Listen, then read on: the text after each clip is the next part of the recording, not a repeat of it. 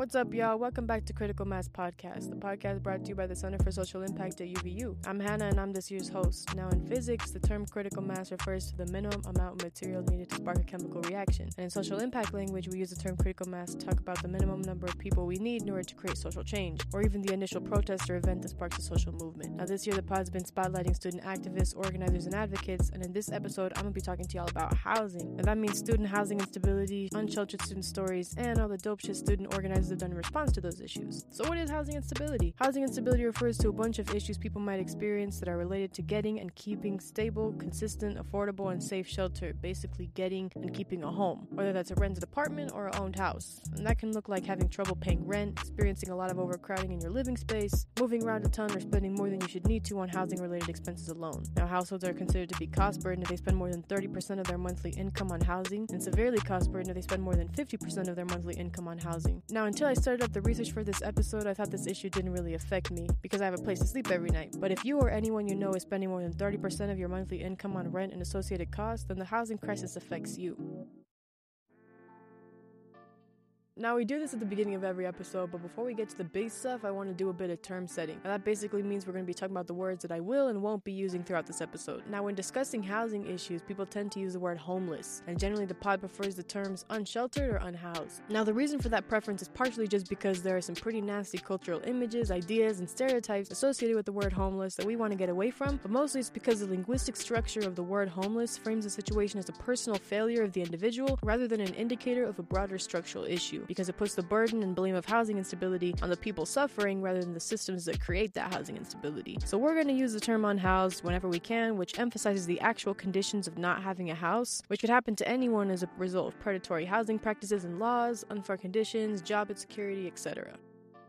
Okay, now to tell y'all the story of how I came to interview this month's guest, I gotta tell y'all another story about a dope housing protest that happened in UC Santa Cruz back in May of 2022. Now, one big thing to know about the city of Santa Cruz is that it's a pretty expensive place to live. Now, for students who get accepted to the school but then cannot attend because of unaffordable housing prices, that's a problem. Now, UC Santa Cruz is a school that has enough dormitory housing to accommodate less than half of its total number of enrolled students. So, in that case, it's really easy to see why a bunch of hopeful freshmen who applied for on campus housing and then, and then get waitlisted and have nowhere else to go might be pretty upset. So you got a school making big promises to students that it physically cannot deliver on, a bunch of students without a place to sleep, and a few angry and smart student organizers, and from all that is born a dope ass demonstration. Now, in a protest organized by the Santa Cruz Student Housing Coalition and a number of other student groups, hundreds of students marched from one end of campus to another and ended their demonstration in front of the administration building. Now, students gave passionate speeches and rallied for change, but after all this, and this is my favorite part, students taped up paper copies of their demands on the glass wall of the administration building, Martin Luther style, right in front of the office of UCSC's Chancellor Cynthia Larive. Now, as soon as I heard about this, I knew we had to get the organizers of that demonstration on the pod. So I reached out and was able to organize a conversation between Zenon, the president of the Housing Coalition, Ray, the vice president, and Michelle, the director of outreach. And that's what y'all are about to hear right now. Coming up to UC Santa Cruz, I mean, to really drive the point home, 9% of our students are homeless like literally 9% of our students, which is just a ridiculous number. And so mm. coming up to Santa Cruz, started talking to a lot of different people, uh, started talking to a lot of people about their experiences with, with friends who are either commuting from uh, two hours away because they couldn't sign a lease and they're having to commute from the Bay Area to UC Santa Cruz just for a discussion section once on a Tuesday. Mm. You know, talking to people that were living outside the vehicles, like literally on the streets, parked on the side of the road, because they weren't able to find a lease, they weren't able to afford a home. Talking to people that knew people that had dropped out of the university mm. because they weren't able to find housing. Because especially when we all came, because we're all second years, it was the first time the university had returned to in person. Mm. And so it was really when we came back post pandemic that the magnitude of the crisis just exploded. I mean, the median home price in Santa Cruz pre pandemic was $800,000 post pandemic, it was $1.6 million is the median price for a Oh, shit. Um, and it's even higher now. That mm-hmm. was back in 2021. I wouldn't put it past to be up at least 1.8 million dollars right now. Oh, and so getting started with that, um, really there was a really need for students to be represented within constituents, like within the government, especially locally, because essentially we were facing uh, crisis, yet there was nobody speaking for our voices. there's a lot of causes worth organizing for, um, and I'm curious, like specifically for for well, actually, I guess for all of you, um, what made you choose housing specifically? And I see that you guys like on your Instagram and on your website, you're talking about like equity and sustainability, and these it's like a, it's not just about like housing, like putting people in homes, but it's about the way that you do it. Um, so I think like, how do you guys kind of combine all the issues that you care about into like the pursuit of, of, of housing justice and equity?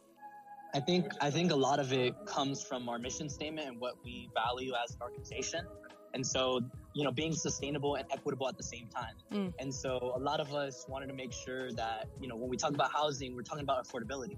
We're mm. talking about which students get to get the opportunity to go to higher education.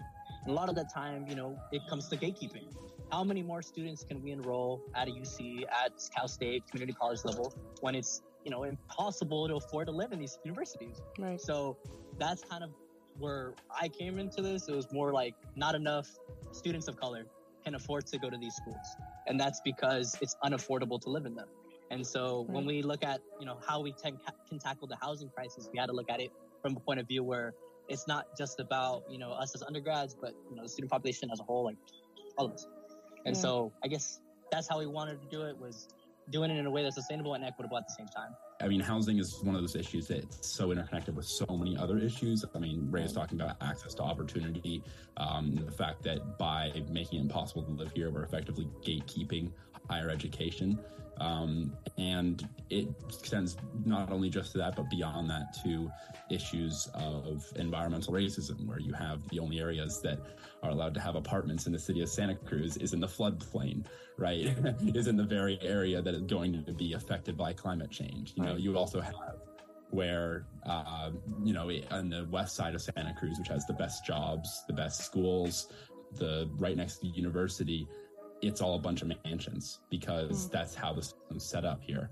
And it's really inequitable where students are having to commute in from other cities that are 45 minutes to an hour away, which is then causing gentrification displacement in those communities because students can't afford to live here. And so it's a cycle of never ending kind of not goodness, which is why we're coming in here and trying to come up with a new, fresh perspective as talking about the need for housing as uh, not just an issue of getting people housed, but also a social justice, environmental issue, uh, access to opportunity, opportunity issue.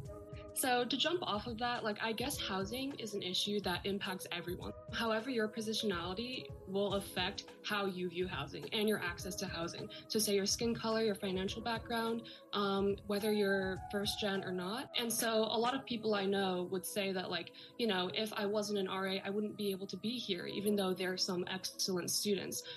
Okay, yes, this is so good because this is what the center is all about is like, you know, looking at things from like an equity based lens um, and how can we examine an issue from like an intersectional intersectional perspective. So that it's not just like isolated like how can we get people in homes but it's like how can we do this in a way that is sustainable and and that like is well rounded i guess and looking at like how uh, not only how to fix the issue but like what caused it and how it's something that's like more than just one factor. Um, Okay, my next question is for Ray, um, because you mentioned like about how housing is related to whether or not students of color are able to get into institutions and actually attend. Um, I, have noticed how you like post on your Instagram and you center um, Latinos a lot in your housing organizing. Uh, I'm just wondering, like, I guess some people may not understand what housing issues have to do with like Latino student retention, um, maybe like POC student retention. Uh, how do those two things you, you talked about a little bit, but how do those two issues like relate in your mind? Affordability and that's right. really what it comes down to. And, you know, the UC or institutions of higher education pride themselves in diversity and wanting to enroll a larger number of these students. And yet they don't want to back it up with actually providing the housing, the basic needs that we need in order to actually sustain ourselves and enroll in these schools. And so I think for students, I, I I highlight the intersectionality so that they could see, you know, this isn't just a a one cut issue. It, it, impacts us in different ways. And so, you know, a lot of the time, how it impacts Latino students is, you know, most of the time we're going into these spaces of higher education as first generation. And, you know, I've had many friends this past school year that didn't return to UCSC mm. because they didn't find housing. And so that, you know, by itself goes against what the UC claims to be doing and looking to provide students housing, looking to provide them opportunity when the reality is most of them aren't coming back. The retention isn't there, and that's because they're not following up with what they're claiming to want to do. And so for me, as a Chicano, as Latino, it, it hurts to see that you know these schools like to pride themselves in you know diversity, and yet don't actually put in the work to retain and keep those students in these spaces of higher education. So it just goes against everything that they claim to stand for. And so that's kind of what we what we try to do. And so we've seen that this issue is not just like we're saying connected to just having a roof over your head, but it's connected to be able to get an education. It's connected to be able to have access to opportunity. And chronically, we've seen that a lot of the biggest barriers come from that, not even coming from the university themselves, but from the local governments mm. that are staunchly opposed to any sort of expansion of university campuses. They don't view us as constituents because we're just going to be gone in four years. So why do we have to listen to them? Even though that neglects so many problems with the fact that A, just because I'm not going to be here in four years doesn't mean there's not going to be another person here in four years who's right. going to fill my exact shoes, who faces the exact same problems. And we need to do stuff for them. We need to make sure that we aren't facing less access to opportunity than the generations that came before us. Yet the local government systematically denies us the ability to have that kind of housing, which means they're systematically denying us the ability to live here. And we deserve to be recognized as a constituency that has needs, needs for housing, but systematically across the state, and especially at the local governmental level, there has always been a very anti-student animosity. It's so interesting to like be introduced to the politics of a space that I'm like not familiar with at all, um, and it's because it's so nuanced. And I'm like I'm thinking of what this would look like like here in Utah. Okay, I first heard about all of you guys through like the demonstration that y'all put on. I think it was in May uh, where like students posted up like demands on the glass office wall of the UCSC chancellor. Cynthia Larive is our chancellor, and then President Drake, who is the president of the entire UC system. They were there at the University of Santa, University of California, Santa Cruz to commemorate the renaming of a college that got named after civil rights icon John Lewis. Okay. And uh, we used that as an opportunity to relay a list of demands that you know we want to focus on, which was mm-hmm. housing, you know, this wasn't just a student housing coalition thing. This is, was a, a full effort from all organizations across, across campus. And, and that's really what we've been able to successfully do mm. is reach people where they're at and, you know, check in with these different communities to make sure that we're, no, we're not co-opting or that we're not, you know, you know, stepping on other issues or other people's weight feet and you know doing something that is collective a collective struggle to fight against an institution that isn't working for us and so yeah that that action was super awesome um, and it touched on a, like a multitude of things that impact students, not just housing, mm. but you know affordability all around. And so that I'm I'm happy that you found out about that because that was yeah. something that you know we all took a, a, big role in.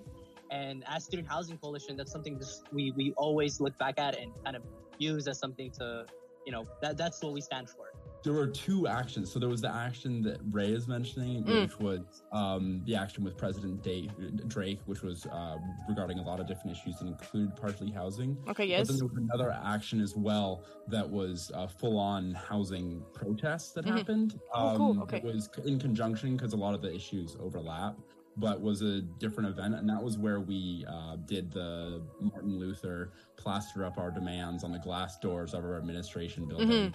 Um, and that protest was um, as a result of our housing being announced because at UC Santa Cruz, we, you know, a lot of people applied for on campus housing and basically nobody got it right? Mm. Everybody was put on a wait list. Yeah. And a lot of people were up in arms because here they were thinking they were going to get campus housing next year, but then they were just denied it. And so yeah. a lot of people were really pissed off. And so within that, within about 36 hours, we put on a protest oh, um, regarding that and protesting the university and the city's roles in contributing to our housing crisis. Mm-hmm. Um, and that's where we had a huge demonstration of about 250 people that marched from our central area on campus to the administrative halls where we then had speeches and we did uh, plaster demands onto the glass doors of the entrance to the building. And so out of that, actually, we are creating a working group uh, with the administration that was going to be comprised of seven students representing unique constituencies on campus, plus five administration to try and iron out the concrete policies that we can do to improve, especially the university housing situation. I just want to highlight the student power. Like the fact that there was that many students participating just, you know, was super empowering and, and dope to see that like, there's that many people that care. Because, you yeah. know, a lot of people, they don't, like truthfully. And, you know, I, I, I want to say like the, the faces of like the chancellor and President Drake or like everyone else, like administrators, they were like taken aback too. They're like, oh, like snap. Like hmm. we actually have to, you know, respond to these students hmm. and the needs like of what we are fighting for. And so I think, you know, it was really dope to be there and, you know, to see how agitated students were and, and, and just wanting to keep that momentum.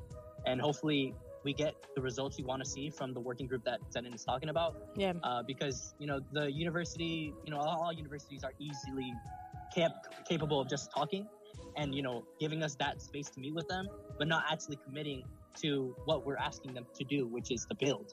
And yeah. so hopefully, you know, that that's what we got to keep this going. And hopefully, you know, you can be able to re- uh, replicate this in Utah, where you know students can get involved and you know demand of their university to do to do more. Yeah. And so, like, I hope that, that this is kind of like you y'all can can take and take pieces of, of what we're talking about to like put it and apply it to where you're at. It's like so overwhelming to see so many students gathered in one place like that for a certain cause. Mm. And it's like you could really feel how much students cared and how much anger they had directed towards like the fact that we have inaccessible, inaffordable, non-existent housing. And so I think it really also attests to like how much hope there is just in these little dark corners where you wouldn't think it's there. And so and student power. Yeah. and student power, yes, cool.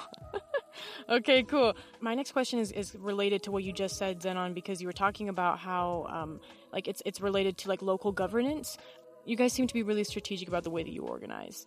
Um, what how did you like come up with this strategy, and and what does like involvement in local policy like what role does it play in how you organize?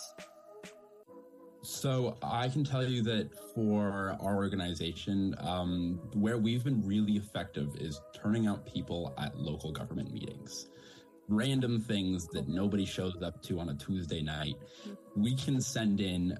So for our, I'll give you an example. So for our first advocacy item, there was this project called 130 Center Street, which was 233 kind of student oriented units that were like little mm. tiny studio studio bedrooms. Yeah. And um, I think 32 of them were deed restricted affordable. Point being, that's the kind of housing you'd see students living in mm. right? And a resident of the community had appealed the project based upon visual impacts and traffic impacts. And we were like up in arms. We came out and we turned out in force for this one random project. Ooh. And we, we ended up getting, um, I want to say, it was 15 public comments at the actual meeting itself and about 125 uh, letters sent in to every single council member. And it ended up being the largest showing of force in favor of a housing project pretty much in like the history of Santa Cruz, right? It was the first time that there had actually been more support for a project than there had been opposition. Oh, and they were the council members were taken aback. Like they were like, "What is this? Who are these people? These damn what the?" That's like, cool. Like, totally. And it was the first time ever that a project was unanimously approved at city council. So what we really had uh, power in was being able to effectively mobilize a lot of public pressure on things mm. that otherwise wouldn't have had public pressure. And that kind of scared people and got them in their shoes. And mm-hmm. it was like, oh, God, who are these students? Because, especially as a constituency, you know, students don't get involved that much at the local level. They should. Everybody should register to vote in their college town. Um. But, you know, oh, we're just so busy. it's like, uh, yeah, yeah. Exactly. Well, and, and then and then it's obviously and it's to access to barrier mm. of opportunity because then oh, coming back to housing, kids that are commuting in an hour away from mm. campus, and they don't get a vote in any of the local politics that frankly affect them more because they can't afford to live in the city because now they have to live somewhere else. So it's another systematic thing where people can't actually access the very institutions that are supposed to be providing for them because of where they live. Okay, yes, that's and, so cool. I remember seeing this on your Instagram. What was it like? Were you Michelle Ray? Were you guys there? Did you guys get to participate? Like, what was it like? Like to be in the room with all these students that like kind of popped up out of nowhere. Well, it was it was something. I mean, to have that many students show up to a city council meeting, mm. you know, to actually provide public comment was very empowering, and it just, like I said, went to show like what we can do as students when we actually use our voice in these spaces like city council mm. meetings. And so to hear the feedback that we got from the council and to see the unanimous vote of approval for a project that has never, you know, happened in Santa Cruz history, it was just a big win for us as students. And it kind of kept the momentum going and building that political power mm. and getting more students involved. How do you find such effective ways to mobilize students that have like such limited bandwidth? I can jump here and tell you one click actions. I mean, seriously, the, what, the way, I mean, people are invested in this because they care about it, but obviously, especially as students, we don't have the time for most of this, right? right? We don't have the capacity for most of this, and that's why we've been systematically, you know, barred from many of these local government spaces.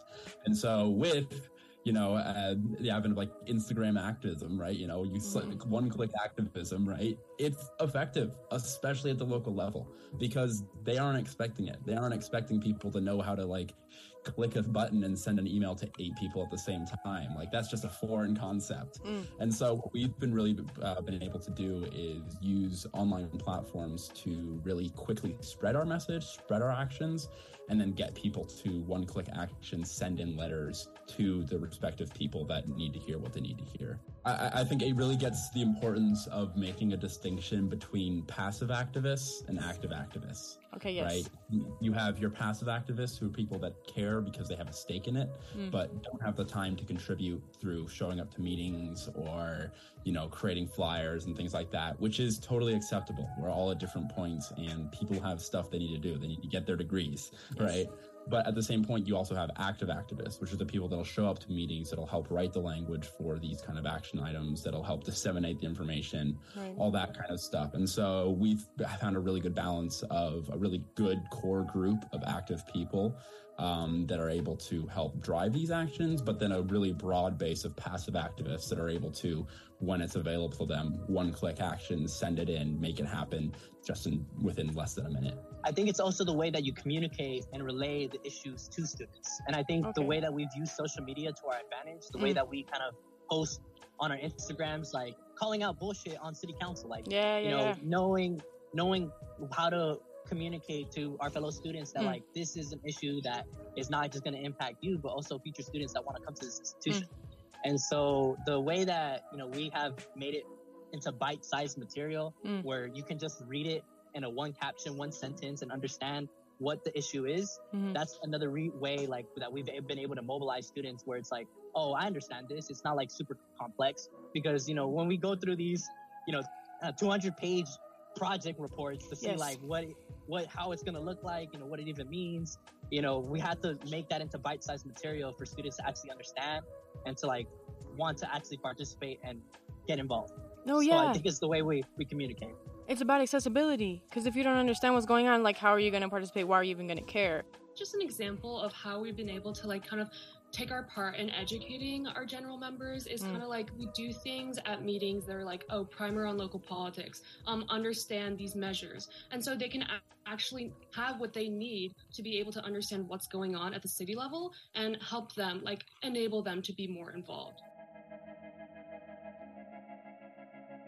Man, it was so dope talking to those guys and really inspiring too. And sometimes I think, like, as students, we forget that our tuition runs the school, that that sort of setup gives us some power, you know? Like, we're getting so caught up in how much we need the university that we forget how much the university needs us too. Now, I spoke a bit earlier about how I wasn't really sure how the issue of housing insecurity applied to me. So I'm not an unsheltered student, and as far as I knew, neither were any of my peers. While doing the research for this episode, I found out that more than 56,000 college students indicated that they were homeless on the free application for federal student aid, or, or FAFSA, in 2013. And that number has been steadily increasing since then. Reading this, I knew those stories existed, not just at some university in overpriced California, but around me. So we started doing a bit more localized research, and that led us to BYU Homeless Week. Now, we talked about BYU on the pod before, but for new listeners, Brigham Young University, or BYU, is a private religious university just south of UVU, located in Provo, Utah. Often marketed as an accredited school that offers religious affiliates discounted tuition, outsiders flock to BYU, so that approximately 70% of their students are out of state or international students. Now, in order to attend BYU students are required to live in BYU approved housing. This means that whether you live on or off campus, you have to live in an apartment that BYU has contracts with. Problem is, contracts for BYU approved housing in Provo frequently have a gap of one to two weeks between contracts, meaning students have to be out of a place sometimes weeks before they can be in another. Now, that span of one to two weeks has been dubbed by students BYU Homeless Week. Now, if you're a Provo native and your parents live 30 minutes away, it can be a bit of a bummer to have to go home for a bit and stay there for two weeks tops. But if you're part of the 70% that are international students or students that come from out of state, chances are you got nowhere to go. Now, during this normalized period of forced houselessness, it's not uncommon for students to sleep in their cars, brush teeth in campus bathrooms, and camp out on parking lots. And in a state with wild temperature extremes and nights that can get cold enough to freeze unsheltered folks to death in the winter, this isn't just an inconvenience, it can even be a matter of life or death. Now, the Daily Universe, a BYU affiliated publication, wrote a series of articles about the housing situation at BYU, and they found that, quote, during the 2014 to 2015 academic year, the BYU Student Advisory Council surveyed students about the homeless period. Of the respondents, 48% said they had been negatively affected by the homeless period, and only 16% didn't even know what the homeless period was.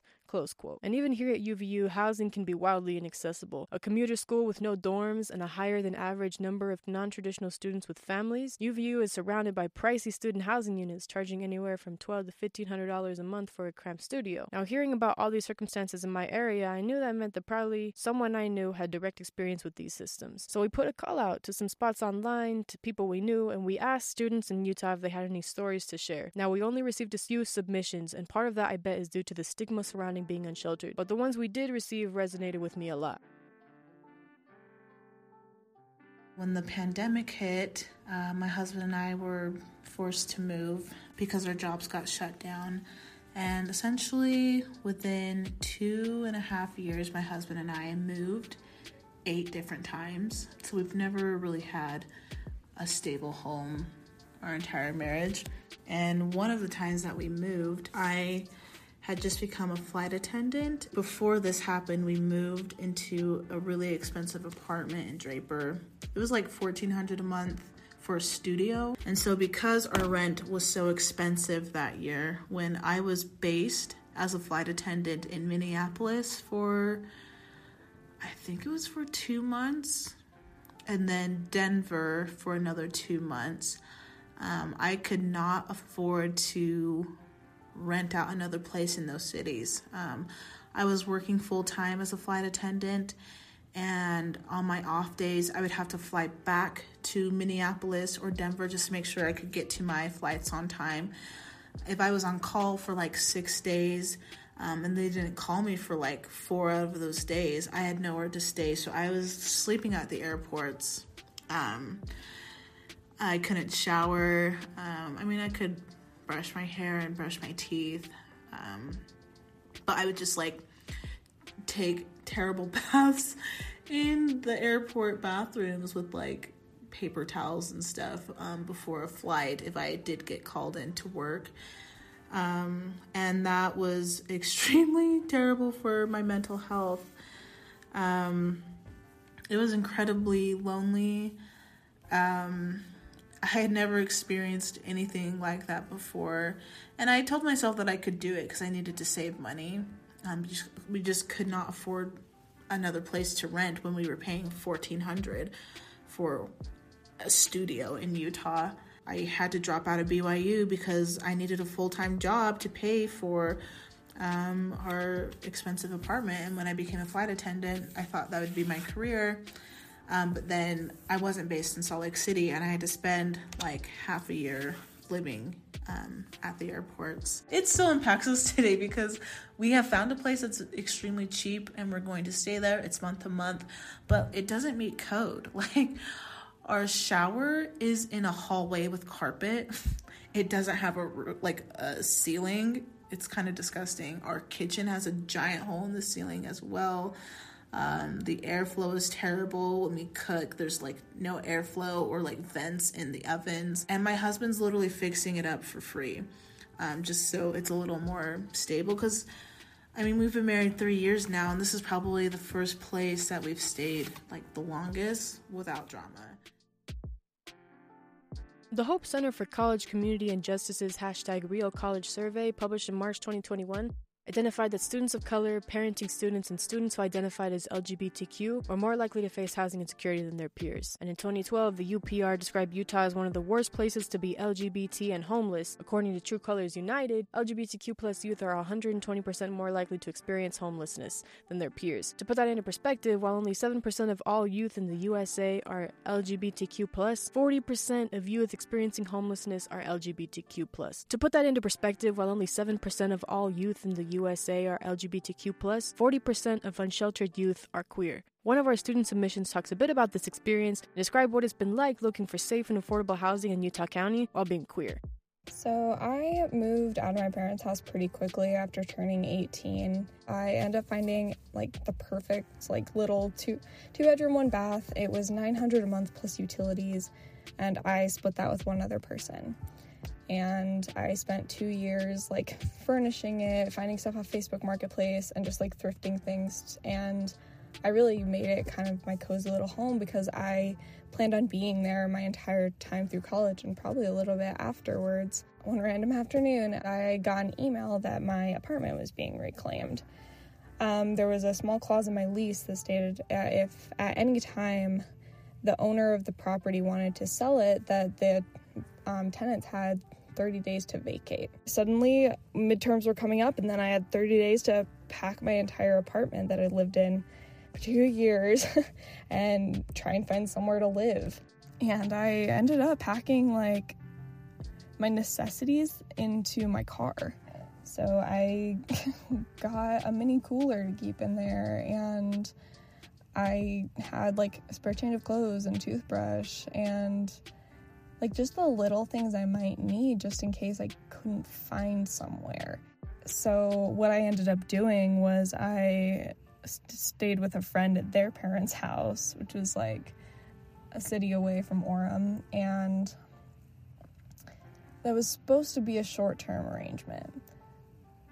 But it's been over a year now, and I still unofficially live there. And I am also a queer ex Mormon and expect being in a city that's in such close proximity to BYU and Utah County being 72% LDS, it's really difficult not to find to, to find leases that aren't arbitrarily putting LDS standards and doctrine in there when they don't need to be um, the amount of times I got so close to signing a lease for them to have a morality clause. I also, like, when I was apartment hunting, I used to um, ask when I was inquiring about apartment availability if they were LGBTQ plus friendly.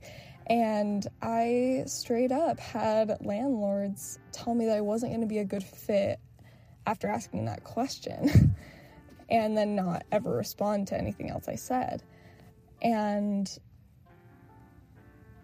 it is just so discouraging and there's nothing you can really do about it. And so that feeling of helplessness and like the feeling like you have to compromise some part of your like wants needs or values in order to just live somewhere or meet some kind of eligibility requirements is absolutely absurd And as a student, that's how are you supposed to focus on schoolwork when you don't really know where you're going to sleep?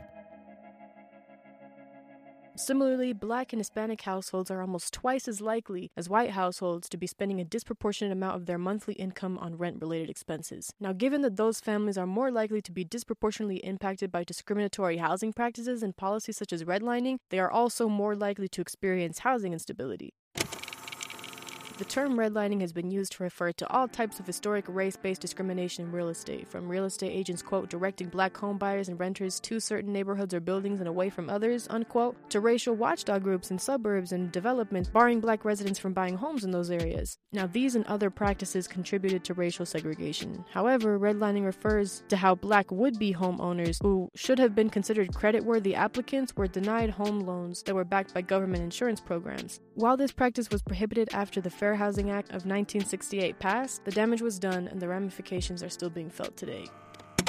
Now, all of these factors are emphasized by a series of local Utah laws that disproportionately protect wealthy landlords while exploiting poor students and other residents. Now, in 2020, Eric Peterson, an experienced investigative journalist, and a team of reporters from the Utah Investigative Journalism Project found that Utah's eviction laws are stacked overwhelmingly in favor of landlords with penalties and fees and interest rates charged to renters that can only be described as predatory and abusive. Close quote. Just a few examples of these predatory practices include short eviction notice requirements, high interest rates, hidden fees, and a lack of requirements to translate critical rental documents into a language tenants can understand. Now, another student submitted a recording describing how housing instability is a particular concern for immigrants, especially immigrants who have even a bit of trouble understanding English. It was my partner. His lease had ended. He had another place lined up he was supposed to go to, and there was going to be like a day between the day that he moved out from his old place and the day that he moved in because the person who was selling their contract couldn't like let him in just yet. They needed to get some things figured out. But he gets a message from the person that the lady that was selling her contract, and she said that she wasn't gonna be able to sell it anymore. So for the first semester, I think like a month into the into like the fall semester, my partner was homeless. We went to different leasing houses. And the thing is, like, we're both immigrants, so some questions that they would ask especially my partner being like as of like a few days ago he hit his like year mark in the US. So he didn't like like in the fall he didn't have certain information that they were acquiring. For example, he had enough saved up in his account, but because his account, his bank account is like in Puerto Rico, they didn't want to accept that. They said that no, he needed to have US dollars, like he needed to have like a US bank. And that's kind of what we were told in a lot of leasing places that we went to that he needed to have a US bank and they didn't really care about the savings that he had. Like they wanted to make sure that he had like a solid job, which also led to another problem because he was still learning like English at the time. So landing a job was very complicated. But he had already worked a lot before coming to the U.S., so he had enough for like a year's worth of like rent.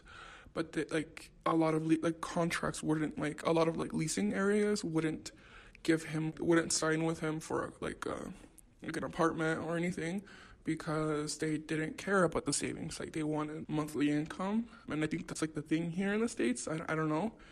But it was a little complicated, especially because finding a place in the, at the last minute that's affordable is very hard a lot of places that we went to, they had no availability. Like their next availability was to be like in January, and that was like back in August. So that's like months of like waiting for a place, and he already didn't have a place. He was homeless at that point. At this time, like my apartment was still good, but it was very like religious. Only like females could be in the apartment or in certain areas of the apartment. My apartment wasn't available for my partner to like for him to like be able to you know stay for half a month. He was and and I stayed with him because I know that this was like a very scary experience for him and so I didn't want him to experience it on his own.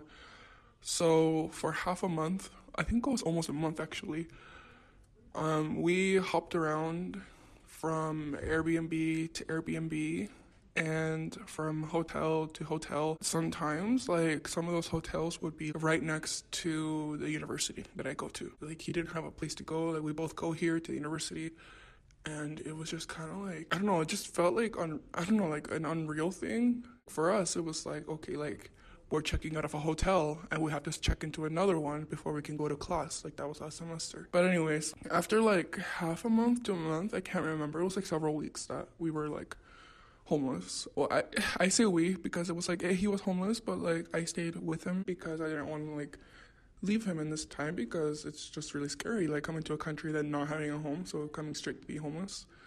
Um, but anyways, then after after that era of like not having like a place to stay one of the apartment complexes around the campus was they had an availability because that's the one thing like that's one thing like almost every place that we went to had no availability and if they had an availability they wanted him to have like a certain monthly income. But every time like somebody would find out that his bank was in Puerto Rico, they would like, I don't know, switch up on that.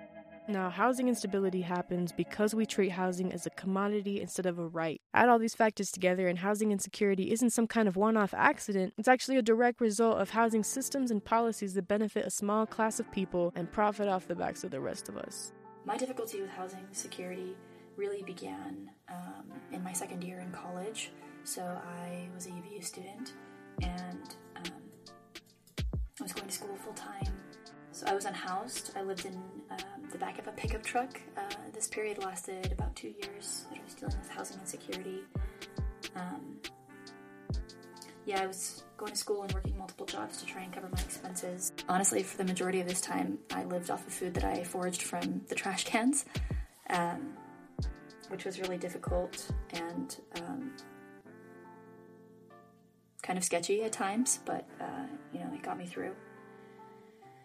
Um, this was a, it was a really difficult time for me. Primarily, I was struggling with mental illness, and um, on top of that, I, I was really going through some financial difficulty. And thirdly, I, I, did, I didn't have a strong community. So I didn't have family members that were nearby or close friends that had safe places that I could stay or rely on. Um, and that's really what led me to be unhoused in this state for, um, for so long. Um, and like I said, it was hard. I felt taken advantage of in many ways. Like, you know, I was working multiple jobs, easily working 40 hours a week. And even through all of this, I, I wasn't making enough money to meet my own needs. Um, and, you know, that made me feel really angry. And, you know, that anger grew as I met and befriended other unhoused folks. Not having your needs met, you know, breeds desperation. I was scared to death that I would get back to my car after work or class and find it broken into and all of my things gone or that I would be injured. You know, I, I had no health insurance. I still don't have health insurance. To feel that I couldn't even meet my own needs or provide support for the people that I cared about was really, really difficult. And I felt shame. If you or anyone you know is in a similar situation, there are tons of organizations all over California, here in Utah, and even here on campus created to offer relief and resources. Utah Rent Relief offers a form Utah residents can fill out to receive COVID related rent relief if they're eligible. Important though, that program will stop accepting applications February 5th, 2023. So if you're a lucky early listener, click on the link in our show notes to see if you qualify. Now, if you're listening from Utah County, the Genesis Project in Provo hosts night long movie nights from 8 p.m. to 8 a.m. for unhoused folks to get out of the cold when night temperatures drop below 20 degrees. Another local resource is Food Not Bombs. They have locations in Salt Lake City and Provo where you can pick up recently expired free food from local grocery stores at stationary fridges. We also got the Food and Care Coalition who offer a free lunch program and community action services and a bunch of other community based resources. And again, we got all these orgs linked in the show notes. For students in particular, we got another organization here on campus called the Hand Up, which is a student led club here on campus that focuses on spreading awareness about the issue of housing and basic needs and to students on campus through service, advocacy, and awareness campaigns. And here at the Center for Social Impact, which is the center that houses this podcast, we got the Care Hub, which offers students access to a food pantry, food vouchers, one on one wellness consultations and emergency counseling, and a bunch of other housing and food insecurity related resources. There's a lot of normalization and shame surrounding housing insecurity, and college students are no exception to those feelings, and that shame has a lot of lasting impacts it's it's really interesting how much a home and stability affects every aspect of your health but it really does. So it was a hard situation and i hope to never go through that again.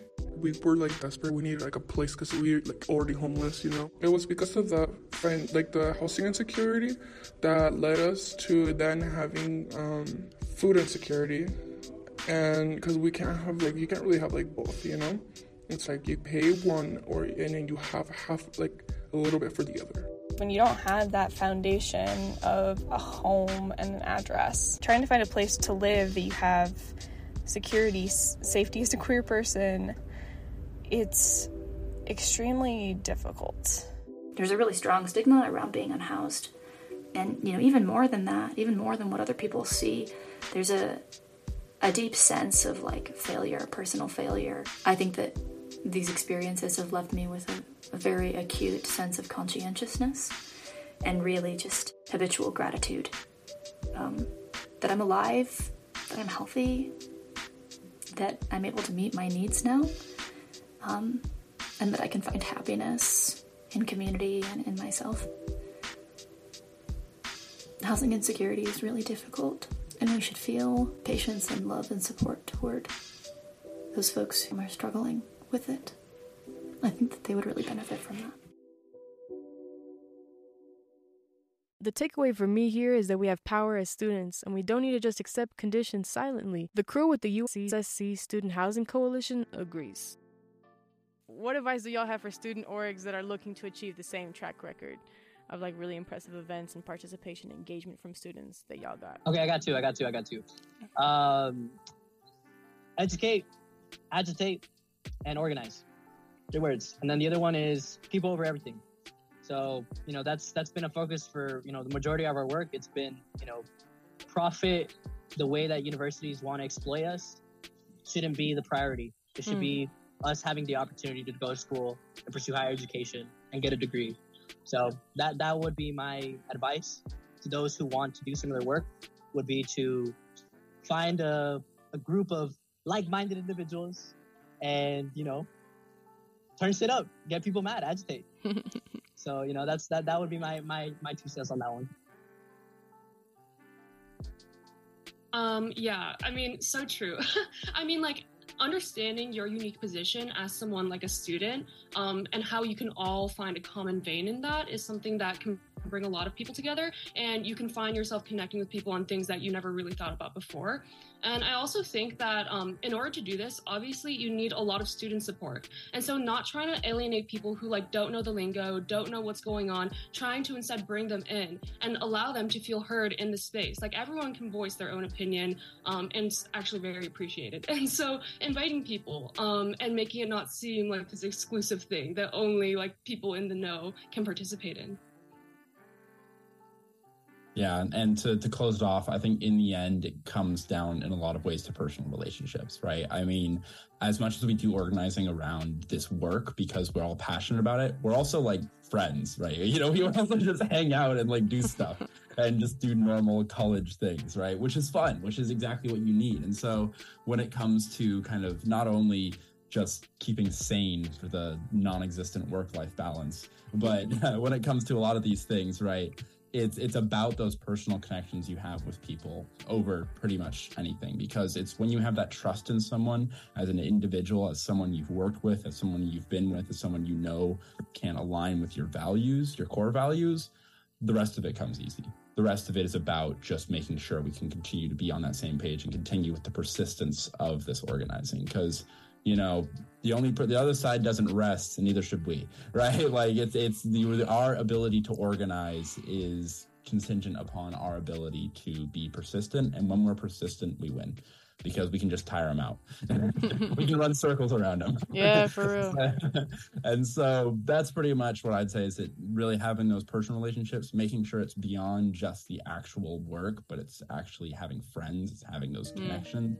And then also just having persistence and having a constant presence of hey we're here and we're not going away this is all I got this episode, y'all. Now, it really takes a whole team to produce these episodes, so thanks a lot to our researchers, Danny, Kenna, Shirley, and Ari, especially Danny, who helps me out with scripting stuff every time. And thanks to our sound editors, Braden and Jaden, and our excellent sound engineer, Sophie. Thanks to our interviewees, Zenon, Ray, and Michelle. And thanks to each one of the students who offered out their stories for us to share here on the podcast. And thanks to the dope people at the Care Hub for all the work that they do, and especially to Kinsey with the Care Hub and Madeline with the Hand Up for helping me to distribute the anonymous submission form. Thanks to the fellows, especially Kate, for helping me out with our resources list and to my advisors for the constant help and support. And you know, thanks a bunch to y'all for listening. If we said anything y'all want to know more about, we got citations and resources linked in the show notes. Now, the Center for Social Impact is located in the Student Wellness Building in SC 105, right across from the ballroom. We got events every Thursday, so follow us on Instagram at UVU Social Impact to find out what we got going on. We release episodes here monthly, so drop by next month and give us a listen again. I'm Hannah, and y'all were listening to Critical Mass Podcast.